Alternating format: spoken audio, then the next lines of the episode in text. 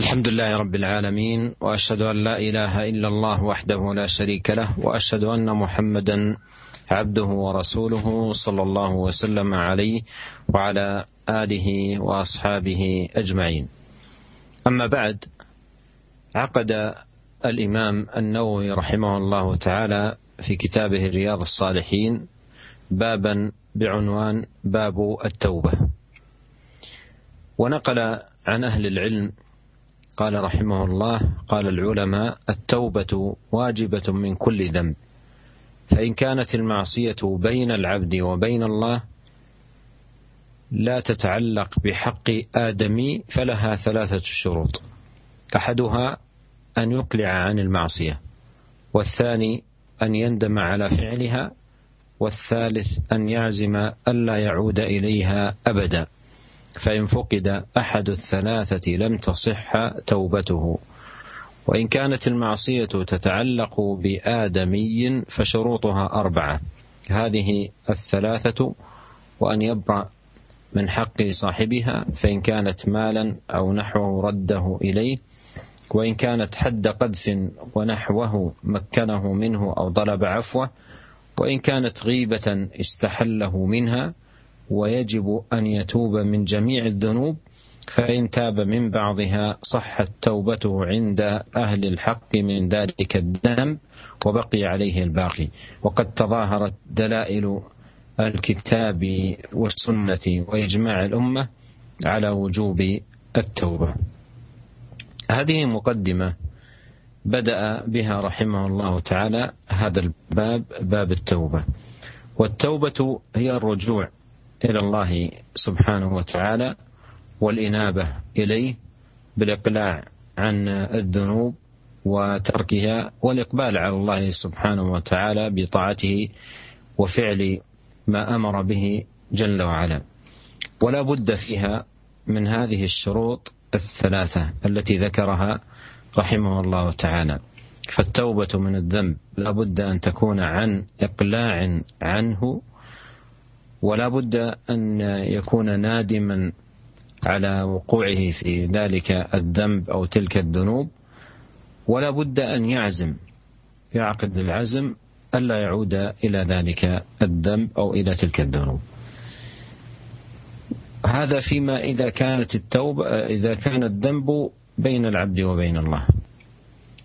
أما إذا كان يتعلق بالآدميين فيضاف إليه شرطا رابعا ألا وهو أن يطلب ممن أخطأ في حقه أو له حق عليه أن يطلب منه العفو أو أن يعيد له حقه. كما وضح ذلكم رحمه الله تعالى بقوله وأن يبرأ من حق صاحبها فإن كانت مالا أو نحوه رده إليه وإن كانت حد قذف ونحوه مكنه منه أو طلب, طلب عفوه وإن كانت غيبة استحله منها. لكن هنا أيضا ينبه أهل العلم أن استحلال من ارتابه يعني طلب العفو من إذا كان يترتب على ذلك مفسدة. فليكثر من الثناء عليه عوضا عن اغتيابه له وذكره بالخير ويدعو له بظهر الغيب. كذلكم آه، لو أنه آه، طلب إجمالا منه قصرت في حقك أخطأت في حقك أرجو أن تعفو عني وخطئي دون أن يفصل إذا كان يترتب على التفصيل مفسدة. ثم بين رحمه الله تعالى أن التوبة واجبة من جميع الذنوب. بمعنى أن العبد يجب عليه أن أن يتوب من جميع ذنوبه. لكن لو أن شخصا تاب من بعض ذنوبه أو من نوع معين من ذنوبه توبة جمعت الشروط التي بينها رحمه الله تعالى وبقي عنده ذنوب أخرى من نوع آخر لم يتب منها. فبين رحمه الله أن التوبة تصح عند أهل الحق من ذلك الذنب حتى لو كان عنده نوع آخر أو أنواع أخرى من المعاصي فمن تاب من ذنب صادقا مع الله تبارك وتعالى تاب الله سبحانه وتعالى عليه. ثم ذكر رحمه الله تعالى أن الأدلة تظاهرت من الكتاب والسنة وإجماع الأمة على وجوب التوبة وساق جملة منها. لكن أنبه هنا أيضا إلى ما يتعلق بشروط التوبة أن التوبة لا بد أن تكون في الزمن الذي تقبل فيه التوبة. في الزمن الذي تقبل فيه التوبة. فمن تاب وقت الغرغرة ومعاينة الموت لا تقبل توبته. وليست التوبة للذين يعملون السيئات حتى إذا حضر أحدهم الموت قال إني تبت الآن. تقبل توبة أحدكم كما جاء في الحديث ما لم يغرغر. وكذلكم إذا طلعت الشمس من مغربها يتوب الناس جميعا لكن لا تقبل التوبة حينئذ. فلا بد أن تقع التوبة في الزمان والوقت الذي آه، تقبل فيه. ووقت الإنسان كله وقت قبول للتوبة. إلا في هذين الحالتين فإن التوبة حينئذ لا تقبل لأنها توبة مشاهدة وليست توبة غيب. والله الموفق. Bismillahirrahmanirrahim. Alhamdulillah, segala puji dan syukur kita panjatkan kehadirat Allah Subhanahu wa taala. Salawat dan salam semoga senantiasa tercurahkan kepada suri teladan kita, junjungan kita Nabi Muhammad sallallahu alaihi wasallam serta keluarga beliau dan juga kepada karib kerabat, karib, uh, kerabat beliau serta kepada seluruh sahabat beliau tanpa terkecuali. Para pendengar yang dirahmati oleh Allah Subhanahu wa taala, uh, Al-Imam Nawawi rahimahullah dalam kitabnya Riyadhus Shalihin membuat sebuah bab yang beliau beri judul Bab Taubah. Bab tentang taubat. Kemudian Ali Nawawi rahimahullah menukil perkataan para ulama yang berkaitan tentang masalah taubat. Beliau berkata, qala ulama. Para ulama telah berkata bahwasanya taubat itu wajib dari setiap dosa.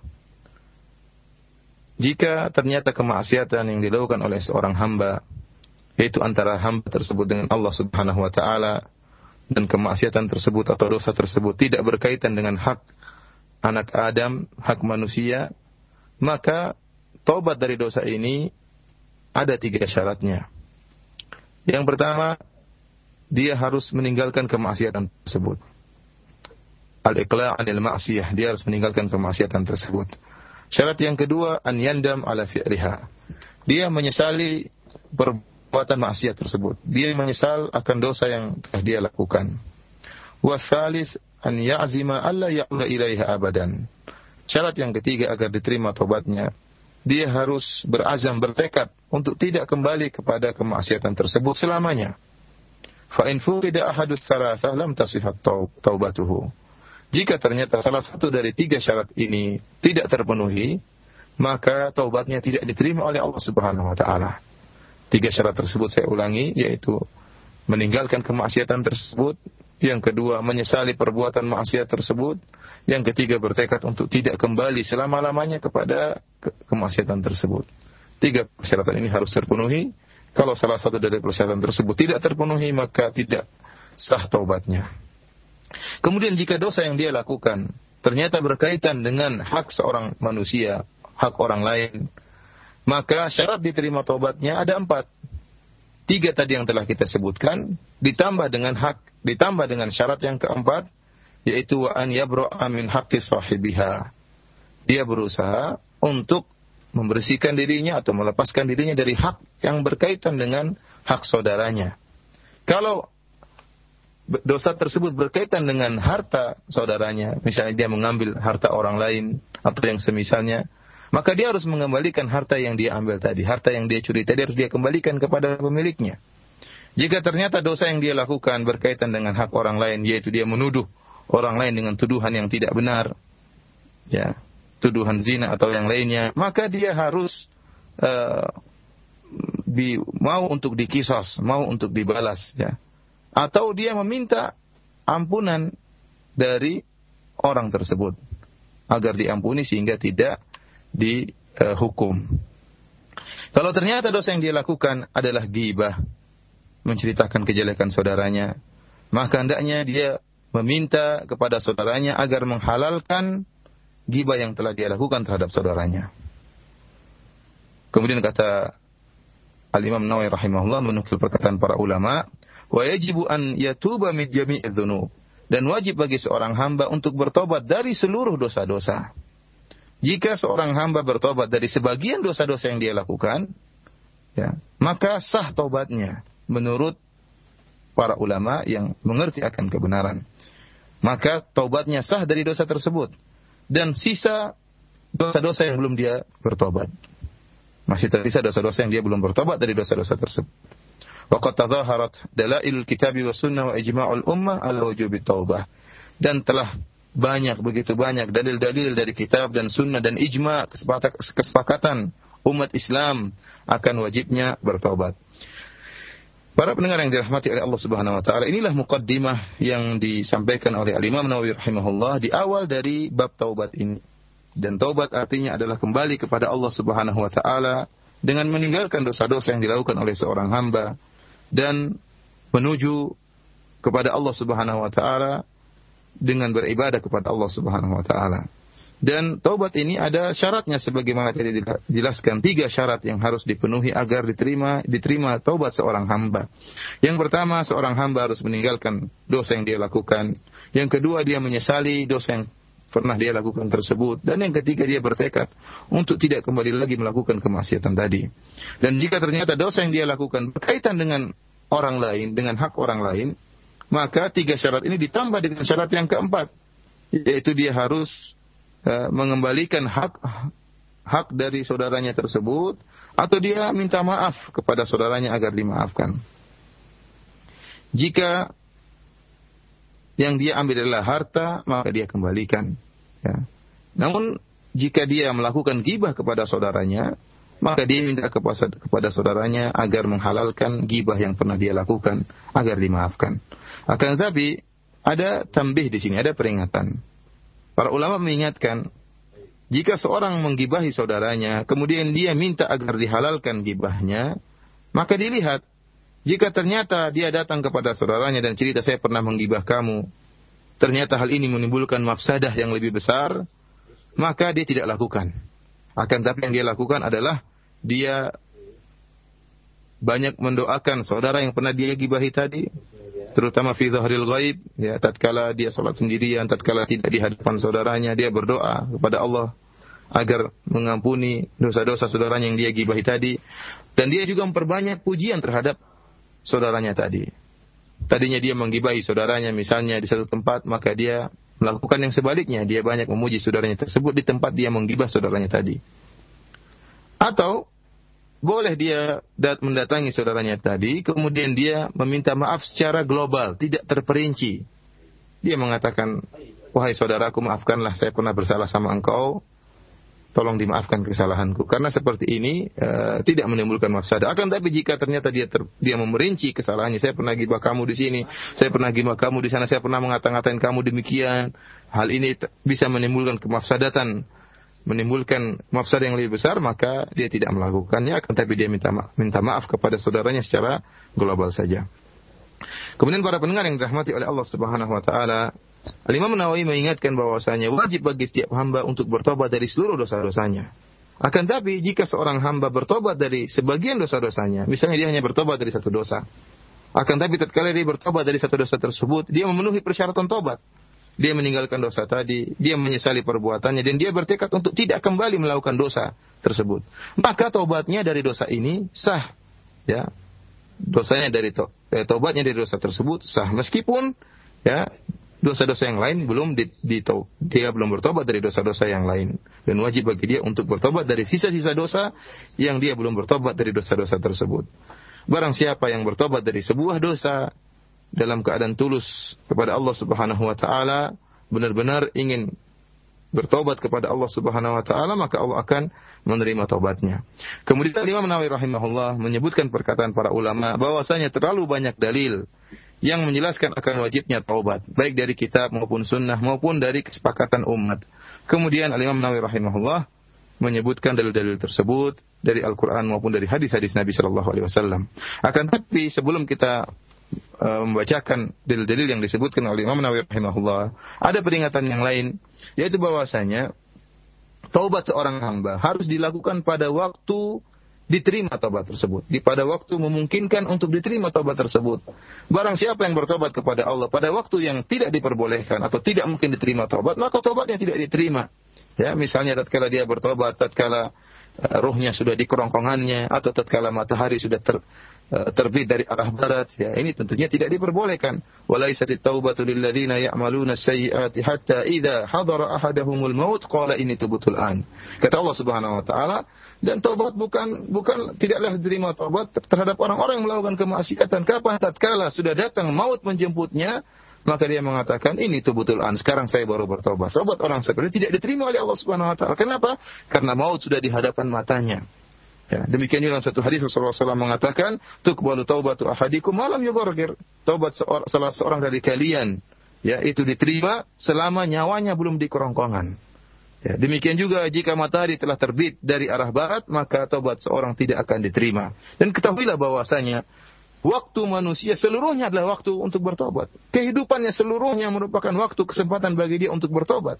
Yang tidak boleh cuma tatkala ya tatkala maut di hadapan matanya ini baru tidak diterima tobatnya atau tatkala matahari sudah terbit dari arah barat. Akan tapi waktunya untuk bertobat sangat terlapang dan sangat luas. Seluruh kehidupannya adalah waktu untuk bertobat kepada Allah Subhanahu wa taala. ثم أورد الإمام النووي رحمه الله تعالى ثلاث آيات من القرآن الكريم في الحث على التوبة والترغيب فيها. الأولى قول الله سبحانه وتعالى وتوبوا إلى الله جميعا أيها المؤمنون لعلكم تفلحون. وهذه الآية فيها الأمر بالتوبة والحض عليها. و بيان أن أهلها هم أهل الفلاح والفوز في الدنيا والآخرة. قال لعلكم تفلحون. والفلاح أجمع كلمة قيلت في حيازة الخير في الدنيا والآخرة. والآية الثانية فيها الأمر بالتوبة وهي قول الله سبحانه وتعالى استغفروا ربكم ثم توبوا إليه. ففيها أمر بالتوبة وحث عليها. والآية الثالثة قول الله سبحانه وتعالى يا أيها الذين آمنوا توبوا إلى الله توبة نصوحا عسى ربكم أن يكفر عنكم سيئاتكم ويدخلكم جنات تجري من تحتها الأنهار وهذا فيه أن التائبون هم أهل الجنات وأهل رفيع الدرجات وعظيم الثواب يوم لقاء الله تبارك وتعالى. Kemudian Al-Imam Nawawi rahimahullah menyebutkan tiga ayat yang menjelaskan akan taubat kepada Allah Subhanahu wa taala. Ayat yang pertama yaitu firman Allah Subhanahu wa taala, "Wa tubu ila Allah jami'an ayyuhal mu'minun la'allakum tuflihun." Dan bertobatlah kalian kepada Allah Subhanahu wa taala, seluruh kalian wahai orang-orang yang beriman. La'allakum tuflihun, semoga kalian beruntung, semoga kalian mendapatkan al-falah. Dalam ayat ini jelas ada perintah dan dorongan serta anjuran kepada kaum mukminin untuk bertobat kepada Allah Subhanahu wa taala. Dan Allah menjelaskan bahwasanya orang-orang yang bertobat mereka itulah ahlul falah, mereka itulah orang-orang yang mendapatkan al-falah, keberuntungan. Itu sebuah kalimat yang menunjukkan akan memperoleh kebaikan baik dunia maupun di akhirat. Ya. Barang siapa yang mendapatkan al-falah, maka dia akan mendapatkan keberuntungan di dunia maupun di akhirat. Itulah mereka ahlul falah, mereka itulah ahlu taubah, orang-orang yang bertobat kepada Allah Subhanahu wa taala. Kemudian ayat yang kedua, firman Allah Subhanahu wa taala, "Istaghfiru rabbakum tsumma tubu ilaih."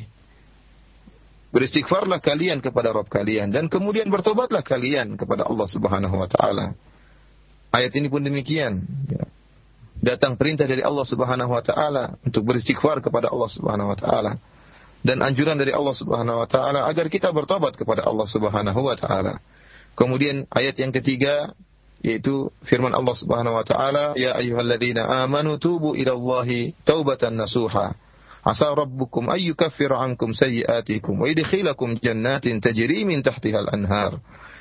Dalam ayat ini Allah Subhanahu wa taala berfirman, "Wahai orang-orang yang beriman, bertobatlah kalian kepada Allah Subhanahu wa taala dengan taubat yang sebenar-benarnya." Semoga Allah Subhanahu wa taala mengampuni dosa-dosa kalian dan memasukkan kalian ke dalam surga-surga Allah yang mengalir di bawahnya sungai-sungai. Ayat ini jelas menjelaskan bahwasanya orang-orang yang bertobat kepada Allah Subhanahu wa taala dengan tobat yang sebenarnya mereka adalah orang-orang yang dimasukkan oleh Allah Subhanahu wa taala ke dalam surganya Tatkala mereka bertemu dengan Allah Subhanahu wa taala di akhirat kelak, pada hari kiamat kelak Allah Subhanahu wa taala memberi balasan kepada orang-orang yang bertobat dengan masukkan mereka ke dalam surga-surga Allah Subhanahu wa taala. ثم أورد رحمه الله حديث أبي هريرة رضي الله عنه قال سمعت رسول الله صلى الله عليه وسلم يقول والله إني لأستغفر الله وأتوب إليه في اليوم أكثر من سبعين مرة رواه البخاري. وعن الأغر ابن يسار المزني رضي الله عنه قال قال رسول الله صلى الله عليه وسلم يا أيها الناس توبوا إلى الله واستغفروه فإني أتوب في اليوم مئة مرة. رواه مسلم. وهذا أيها الإخوة المستمعون فيه وجوب التوبة لأمر النبي صلوات الله وسلامه عليه بها. وكان يبادر صلى الله عليه وسلم إلى التوبة دوما. فها هو يقول أستغفر الله وأتوب إليه في اليوم مئة مرة. قال فإني أتوب في اليوم مئة مرة. فكان عليه الصلاة والسلام يبادر إلى التوبة والواجب على المسلم أن يكون دائما تائبا إلى الله منيبا مستغفرا من ذنوبه وخطاياه مكثرا من الإنابة إلى الله والاستغفار والرجوع إلى الله عز وجل. وإذا وقع في شيء من الخطأ أو التقصير تاب إلى الله جل وعلا صادقا مع الله سبحانه وتعالى في توبته.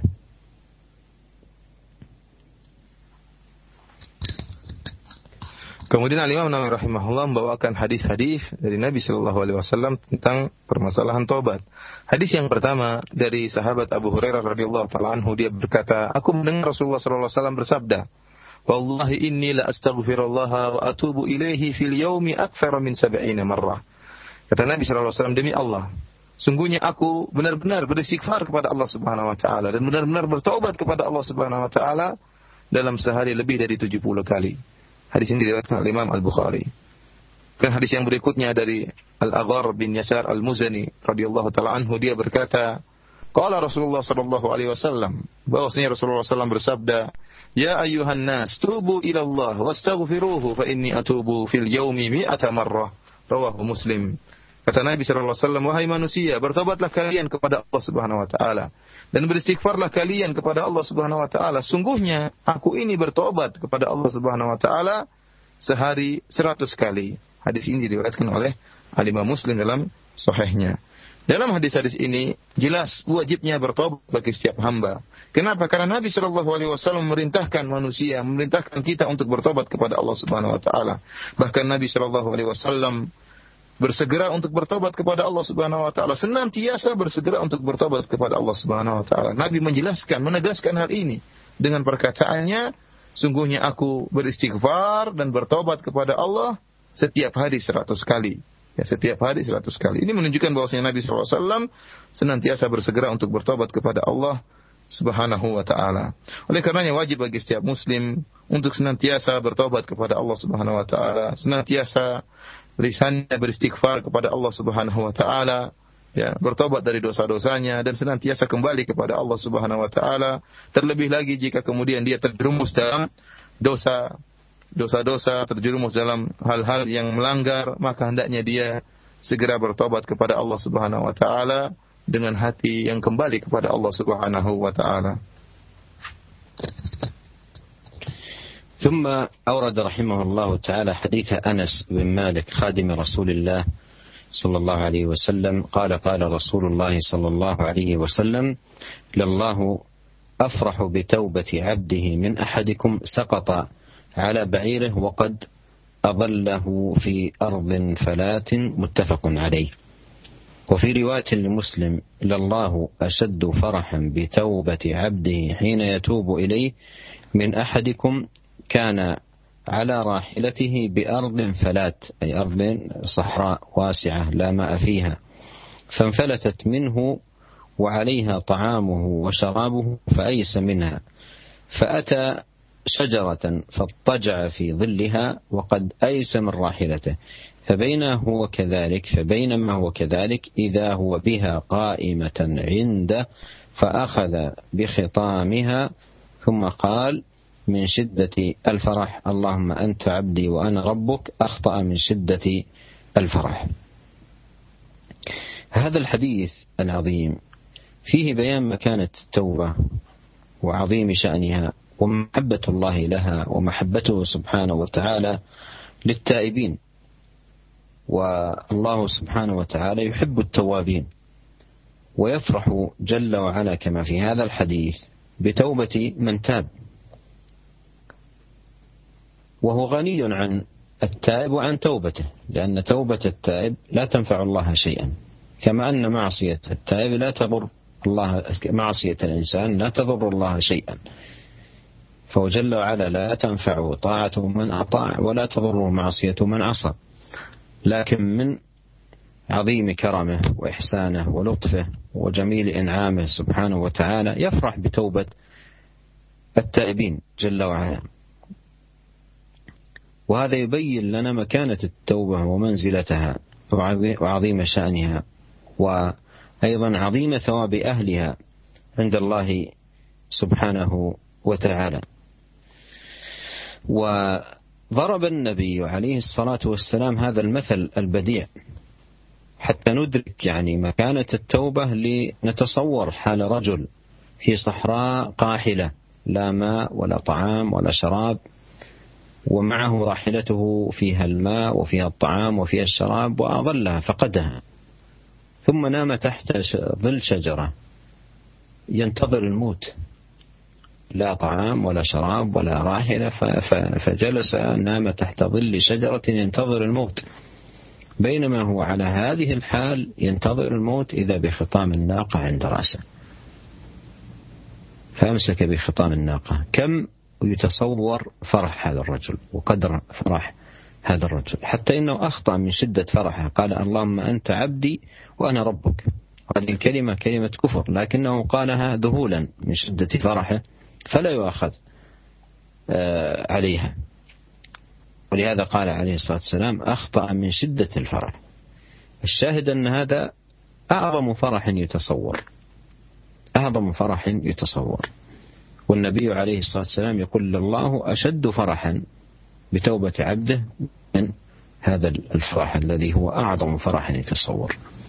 مما يدل على عظيم مكانة التوبة وعظيم منزلتها وعظيم ثوابها عند الله جل وعلا.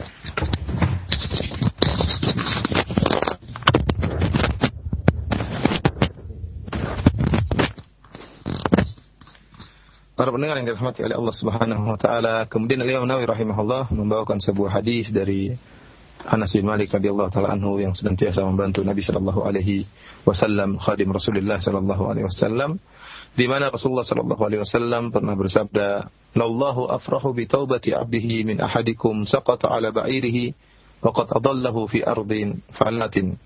Muttafaqun alaih. Kata Nabi sallallahu alaihi wasallam, sungguh Allah lebih bergembira ya, dengan taubat seorang hambanya. Daripada gembiranya salah uh, daripada gembiranya salah seorang dari kalian tatkala dia jatuh dari ontanya kemudian ontanya pergi ya padahal ontanya tadi telah membuat dia tersesat di tanah lapang yang besar yang tidak tahu ke mana arahnya ya. Dan hadis ini dijelaskan dalam hadis yang berikutnya dalam riwayat Muslim kata Nabi sallallahu alaihi wasallam lallahu ashaddu farahan bi taubati 'abdihi hina yatubu ilaihi min ahadikum kana ala rahilatihi bi ardi falatin. Kata Nabi wasallam, sungguh Allah lebih bergembira dengan taubat salah seorang hambanya. Tatkala dia bertobat kepada Allah Subhanahu wa taala. Daripada gembiranya salah seorang dari kalian tatkala dia berada di atas tunggangannya di atas ontanya di sebuah padang pasir ya. Kemudian ontanya tersebut kabur ucul lepas dari dia padahal seluruh perbekalannya makanannya dan minumannya berada di onta tersebut fa minha maka dia pun putus asa dari ontanya. Tidak mungkin ontanya kembali. Tidak mungkin entah ke mana dia bisa mencari ontanya. Padahal perbekalan safarnya berada di ontanya tersebut. Fa'ata syajaratan fattaja'a fi dhilliha. Maka tatkala dia sudah putus asa untuk menemukan kembali ontanya, maka dia pun pergi menuju ke sebuah pohon, kemudian dia berbaring di bawah naungan pohon tersebut. Waqat Aisyah min rahilatihi, dia telah putus asa dari tunggangannya tadi dari ontanya. Fabainama huwa kadzalik idza huwa biha. Tatkala dia sedang putus asa dan menanti kematiannya, ya, tiba-tiba ontanya tadi datang qaimatan indahu berdiri di sisi dia. Khitamiha thumma qala min shiddatil farah Allahumma anta abdi wa ana rabbuk. Maka dia pun segera bangun. Kemudian dia pun memegang tali kekang ontanya tersebut. Kemudian karena sangat gembiranya, saking gembiranya dia pun berkata, Ya Allah, sungguhnya engkau adalah hambaku dan akulah Rabbmu, akulah Tuhanmu. Kata Nabi SAW, akhta'a min syiddatil farah. Dia salah berucap karena terlalu bergembira. Hadis ini yang diriwayatkan oleh Imam Muslim. Para pendengar yang dirahmati oleh Allah Subhanahu wa taala, dalam hadis-hadis tadi ya, dijelaskan tentang bagaimana agungnya taubat. Bagaimana tingginya manzilah taubat dalam syariat Islam. Dan Allah Subhanahu wa taala mencintai orang-orang yang bertobat. Karena Allah Subhanahu wa taala bergembira dengan taubatnya orang-orang yang bertobat. Meskipun Allah Subhanahu wa taala Maha Kaya dan tidak butuh dengan taubatnya seorang hamba dan tidak butuh dengan hamba yang bertobat tersebut. Sebagaimana Allah Subhanahu wa taala tidak tidak akan diberi kemudaratan dengan maksiat yang ada, dengan kemaksiatan yang dilakukan oleh orang-orang yang bermaksiat. Demikian juga Allah Subhanahu wa taala ya, tidak akan mendapatkan kemudaratan dengan dosa-dosa yang dilakukan oleh hamba Demikian juga Allah Subhanahu wa taala tidak akan mengambil manfaat dari ketaatan hamba-hambanya. Oleh karenanya meskipun Allah Subhanahu wa taala tidak butuh dengan tobat seorang hamba, ya akan tapi karena kesempurnaan kebaikan Allah Subhanahu wa taala, ya kesempurnaan anugerah dari Allah Subhanahu wa taala, maka Allah Subhanahu wa taala bergembira dengan taubatnya seorang hamba yang bertobat kepada Allah Subhanahu wa taala. Yang ini menunjukkan akan besarnya ganjaran yang Allah sediakan bagi orang-orang yang bertobat. Sampai-sampai Allah bergembira dengan tobat seorang hamba. Menunjukkan bahwasanya ganjaran yang disediakan oleh Allah Subhanahu wa taala kepada orang yang bertobat sangatlah besar. Dan dalam hadis tadi, Rasulullah Shallallahu alaihi wasallam membuat sebuah perumpamaan, perumpamaan yang sangat menarik, yang sangat indah. Memberi gambaran kepada kita tentang kondisi seorang yang sangat bergembira. Bagaimana kondisi orang tersebut? Orang ini ya, berjalan dengan ontanya di tengah padang pasir. Ya, jauh tempat yang tidak tahu mana arah dia berjalan masuk dalam padang pasir. Kemudian tiba-tiba ontanya tadi lepas lari. Meninggalkan dia sendirian di tengah padang pasir. Sementara perbekalannya seluruhnya berada di pelana onta tadi. Makanannya, minumannya. Sehingga tatkala ontanya pergi, dia pergi tanpa berbekal apa pun.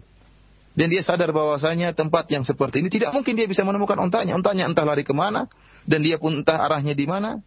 Sehingga akhirnya dia pun ya pergi menuju ke bawah naungan sebuah pohon, kemudian tidur di situ menunggu kematian. Menunggu kematian sedikit demi sedikit karena kematian akan menjemput dia. Dia akan menuju kematian sedikit demi sedikit ya. Pasrah dengan hak kondisi yang dia hadapi. Tatkala dalam kondisi demikian, tiba-tiba ontanya tadi datang dan masih lengkap perbekalannya. Tiba-tiba ontanya hadir di hadapan dia, berdiri di hadapan dia, maka dia pun dengan sangat bergembira segera berdiri dan memegang tali kekang onta tersebut. Kemudian dia mengatakan, Allahumma anta abdi wa ana rabbuk. Ya Allah, sungguh engkau adalah hambaku dan akulah Rabb engkau. Ini merupakan puncak dari kegembiraan. Tidak ada kegembiraan yang lebih daripada kegembiraan hamba ini. Karena sangat gembiranya sampai dia salah berucap. Dia mengucapkan kalimat kekafiran. Kalimat kufur. Dia mengatakan, Ya Allah, engkau hambaku. Akulah Tuhanmu, Ya Allah. Ya ini karena sangat gembiranya. Akan tapi ya dia bersalah tidak sadar dengan ucapan yang dia ucapkan. Karenanya Nabi SAW mengatakan, akhta'a min syiddatil farah. Dia salah bicara karena saking uh, gembiranya. Inilah Nabi SAW memberi suatu gambaran tentang kegembiraan yang mungkin bisa kita bisa kita renungkan. Tidak ada gembira orang lebih daripada gembiranya ini. Tidak ada kegembiraan yang bisa kita bayangkan lebih daripada kegembiraan orang ini. Ya. Akan tetapi kata Nabi SAW, Allah asyaddu farahan. Allah Subhanahu wa taala lebih bergembira daripada orang ini. Yang ini menunjukkan akan utamanya dan akan tingginya manzilah taubat di sisi Allah Subhanahu wa taala. ثم أورد رحمه الله تعالى حديث أبي موسى الأشعري رضي الله عنه عن النبي صلى الله عليه وسلم أنه قال إن الله تعالى يبسط يده بالليل ليتوب مسيء النهار ويبسط يده بالنهار ليتوب مسيء الليل حتى تطلع الشمس من مغربها. رواه مسلم. وحديث أبي هريرة رضي الله عنه قال قال رسول الله صلى الله عليه وسلم من تاب قبل أن تطلع الشمس من مغربها تاب الله عليه. رواه مسلم. وهذا فيه أن كما تقدم من شروط قبول التوبة أن تقع في وقتها. لأن التوبة تنقطع. إذا طلعت آه، الشمس من مغربها فلا تكون مقبولة حينئذ. ولا يكون الإيمان والتوبة إلى الله نافعا. لأنه جاء في غير وقته. جاء في غير وقته. فلا يكون مقبولا ممن جاء به لكونه جاء في غير وقته. لما عاين الآية التي تؤذن بتغير هذا الكون وانتهاء هذه الحياة فآمن للمشاهدة لم تقبل توبته لأنها توبة مشاهدة. فلا تكون مقبولة منه والحالة إذ ثم تضمن الحديث الأول حديث أبي موسى إلى المبادرة في إلى التوبة في أي لحظة من ليل أو نهار. إذا تحركت نفس العبد للتوبة ليلا لا يؤخرها للصباح. وإذا كان في تحركت نفسه ليلا لا يؤخرها لليل إذا تحركت في النهار لا يؤخرها لليل بل يبادر ويسارع. وليعلم أن باب التوبة مفتوح. أن باب التوبة مفتوح في أي لحظة في أي آه، وقت. ولهذا قال يبسط يده بالليل ليتوب مسيء النهار ويبسط يده بالنهار ليتوب مسيء الليل. بمعنى أن التوبة مهيأ قبولها من العبد في أي لحظة وفي أي وقت من ليل أو نهار وكذلك فيه شاهد لما سبق من محبة الله سبحانه وتعالى للتوبة ولهذا يقبلها من عباده في كل وقت ويبسط يده لها سبحانه وتعالى مع أنه كما قدمت غني عن توبة التائبين وإنابة المنيبين سبحانه وتعالى. Kemudian Al-Imam Nawawi rahimahullah membawakan hadis-hadis yang lain tentang masalah taubat yaitu hadis dari Abu Musa Al-Asy'ari radhiyallahu taala anhu dari Nabi sallallahu alaihi wasallam di mana Nabi sallallahu alaihi wasallam bersabda, "Inna Allah Ta'ala yabsutu yadahu bil-lail liyatuba musii'un nahar." Sungguhnya Allah Subhanahu wa taala membentangkan tangannya di malam hari agar orang-orang yang melakukan dosa di siang hari bertobat. Wa yabsutu yadahu bin nahar liyatuba musii'ul lail. Dan demikian juga Allah Subhanahu wa taala membuka tangannya di siang hari agar orang-orang yang melakukan kemaksiatan di malam hari bertobat kepada Allah Subhanahu wa taala. Hatta tatul asyamsu min maghribiha sampai matahari ya terbit dari arah barat.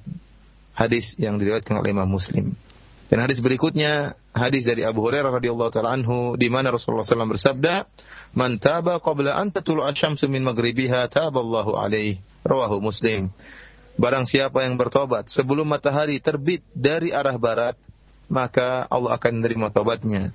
Hadis ini juga diriwayatkan oleh Al-Imam Muslim. Para pendengar yang dirahmati oleh Allah Subhanahu wa taala, hadis-hadis ini menunjukkan ya sebagaimana telah lalu penjelasannya bahwasanya di antara syarat diterimanya taubat yaitu taubat tersebut harus dilakukan pada waktu yang memungkinkan. Jika taubat dilakukan oleh seorang hamba di luar waktu yang dibolehkan, seperti matahari sudah terbit dari arah barat, maka taubat tersebut tidak diterima. Kenapa? Karena taubat tersebut dilakukan bukan pada tempatnya. Tidak diterima oleh Allah Subhanahu wa taala. Tatkala seorang hamba menyaksikan bagaimana Allah menerbitkan matahari dari arah barat, yang merupakan ini tanda pertanda bahwasanya akan berubah kondisi alam semesta, akan datang hari akhirat, ya maka tatkala itu semua orang akan bertobat. Sadar bahwasanya Allah Subhanahu wa taala akan merubah kondisi alam sehingga orang-orang pun akan bertobat kepada Allah Subhanahu wa taala tatkala matahari terbit dari arah barat. Akan tapi tobat seperti ini tidak diterima oleh Allah Subhanahu wa taala karena sudah nampak ya sudah nampak jelas di hadapan seorang hamba. Yang diterima oleh Allah Subhanahu wa taala taubat yang dilakukan sebelum itu. Tatkala Allah belum menunjukkan kekuasaannya, belum menunjukkan perubahan alam semesta, Ya, akan tapi jika tatkala matahari sudah terbit dari arah barat, ini pertanda bahwasanya akan berubah. Akan datanglah hari akhirat dan tatkala itu tobat seorang hamba tidak diterima oleh Allah Subhanahu wa taala. Hadis yang pertama tadi hadis Abu Musa al-Asy'ari radhiyallahu taala anhu di mana Nabi SAW mengatakan Allah membuka tangannya di malam hari agar orang-orang bermaksiat di siang hari bertobat kepada Allah. Dan baliknya Allah Subhanahu wa taala membuka tangannya di malam hari, di siang hari agar orang-orang bermaksiat di malam hari bertobat kepada Allah Subhanahu wa taala. Ini menunjukkan bahwasanya kita hendaknya bersegera untuk bertobat. Kapan saja, di siang hari atau di malam hari. Kapan saja hati kita tergerak untuk bertobat kepada Allah Subhanahu wa taala, maka jangan diakhirkan. Jangan ditunda-tunda. Segera bertobat kepada Allah Subhanahu wa taala kapan saja. Ya. Karena hadis ini menjelaskan bahwasanya pintu taubat terbuka selebar-lebarnya. Kapan saja di siang hari atau di malam hari. Selama matahari belum terbit dari arah barat. Dan taubat diterima oleh Allah Subhanahu wa taala di waktu kapan saja dilakukan oleh seorang hamba. Dan hadis ini juga merupakan sebagai penguat yang menunjukkan bahwasanya Allah Subhanahu wa taala sangat cinta dengan taubat. Allah Subhanahu wa taala cinta dengan orang-orang yang bertobat. Allah bergembira dengan taubatnya para hamba yang bertobat. Ya. Sehingga Allah Subhanahu wa taala membuka pintu taubatnya kapan saja di setiap saat. Kapan saja di malam hari ataupun di siang hari. Ya, meskipun Allah Subhanahu wa taala sebagaimana tadi telah dijelaskan, Allah adalah Maha Kaya dan tidak butuh dengan hamba-hambanya. Allah tidak butuh dengan ketaatan para hambanya, tidak akan menambah kekuasaan Allah Subhanahu wa taala dan demikian pula tidak akan beri kemudaratan kepada Allah Subhanahu wa taala kemaksiatan yang dilakukan oleh para hamba seandainya para hamba tidak bertobat kepada Allah Subhanahu wa taala maka tidak akan mengurangi kekuasaan Allah Subhanahu wa taala akan tapi di antara kesempurnaan karunia Allah Subhanahu wa taala Allah bertobat Allah mencintai hamba-hambanya yang bertobat dan bergembira dengan tobatnya para hamba ثم أورد رحمه الله تعالى حديث عبد الله بن عمر بن الخطاب رضي الله عنهما عن النبي صلى الله عليه وسلم قال إن الله يقبل توبة العبد ما لم يغرغر. رواه الترمذي وقال حديث حسن. وهذا الحديث آه، أيضا فيه الشرط الذي سبق الإشارة إليه لقبول التوبة أن تقع التوبة في وقتها. فإذا حضر الموت وعاينه الإنسان وشاهده وقال وقتئذ تبت الآن لا تنفعه توبته لأنها توبة معاينة واضطرار. ليست توبة آه، مشاهدة. ليست توبة آه، غيب واختيار. فلا تكون آه، حينئذ التوبة مقبولة. وهذا فيه التنبيه إلى أن الواجب على العبد أن يبادر إلى التوبة لأنه لا يدري متى يفاجئه الموت. قد يؤخر التوبة مثلا إلى غد أو بعد أسبوع وتنصرم منيته ويحضر أجله قبل ذلك. وكم من إنسان أجل التوبة ومات قبل أن يتوب؟ فليتق الله عز وجل وليبادر إلى التوبة وليعلم أن توبته هي سبب فلاحه وسعادته في الدنيا والآخرة. أسأل الله أن يوفقنا أجمعين للتوبة النصوح وأن يصلح لنا شأننا كله وأن لا يكلنا إلى أنفسنا طرفة عين. innahu sami'un qaribun mujib. Kemudian Al-Imam Nawawi rahimahullah membawakan sebuah hadis dari Abdullah bin Umar bin Khattab radhiyallahu taala anhuma dari Nabi sallallahu alaihi wasallam bahwasanya Nabi sallallahu alaihi wasallam bersabda Inna Allah yaqbalu taubat al-Abdi ma lam yughargir. Sungguhnya Allah Subhanahu wa taala menerima taubat seorang hamba sebelum nyawanya di kerongkongan. Dalam hadis ini menjelaskan tentang syarat diterimanya taubat yaitu taubat harus dikerjakan sebelum datangnya waktu ini. Sebelum seorang didatangi oleh maut, sebelum didatangi oleh malaikat maut, ya. Jika seorang tatkala maut sudah di hadapannya, nyawanya sudah di kerongkongan, kemudian dia bertobat kepada Allah Subhanahu wa taala, maka ini tobat yang tidak diterima. Dia sudah menyaksikan kematian. Dia terpaksa untuk bertobat. Tobat seperti tidak diterima. Tobat hanya diterima jika uh, di waktu sebelum tersebut, sebelum waktu nyawanya di kerongkongan dan dia masih bisa memilih untuk bertobat atau tidak. Tatkala itu baru diterima tobatnya. Adapun tatkala dia bertobat dalam kondisi terpaksa harus bertobat karena maut sudah di hadapannya maka taubat seperti ini tidak diterima oleh Allah Subhanahu wa taala. Hadis ini juga mengingatkan kepada kita agar seorang hamba bersegera untuk bertobat kepada Allah Subhanahu wa taala. Jangan dia tunda-tunda taubatnya karena dia tidak tahu kapan maut menjemputnya. Betapa banyak orang yang menunda taubatnya ya di masa muda menurut tobatnya nanti tatkala saya sudah sampai masa tua. Ternyata dia meninggal sebelum mencapai masa tuanya. Ada orang melakukan kemaksiatan di pagi hari. Dia mengatakan saya bertobat nanti malam. Ternyata sebelum tiba malam dia sudah meninggal dunia. Maut sudah menjemputnya. Oleh karenanya seorang begitu dia melakukan kemaksiatan, segera bertobat kepada Allah Subhanahu wa taala dan seorang hamba harus ingat bahwasanya dengan tobatnya tersebut dia akan peroleh keberuntungan, dia akan peroleh kemenangan, dia akan peroleh surga di sisi Allah Subhanahu wa taala. Demikian saja para pendengar yang dirahmati oleh Allah Subhanahu wa taala, kajian kita pada kesempatan kali ini. Wabillahi taufik wal hidayah. Assalamualaikum warahmatullahi wabarakatuh.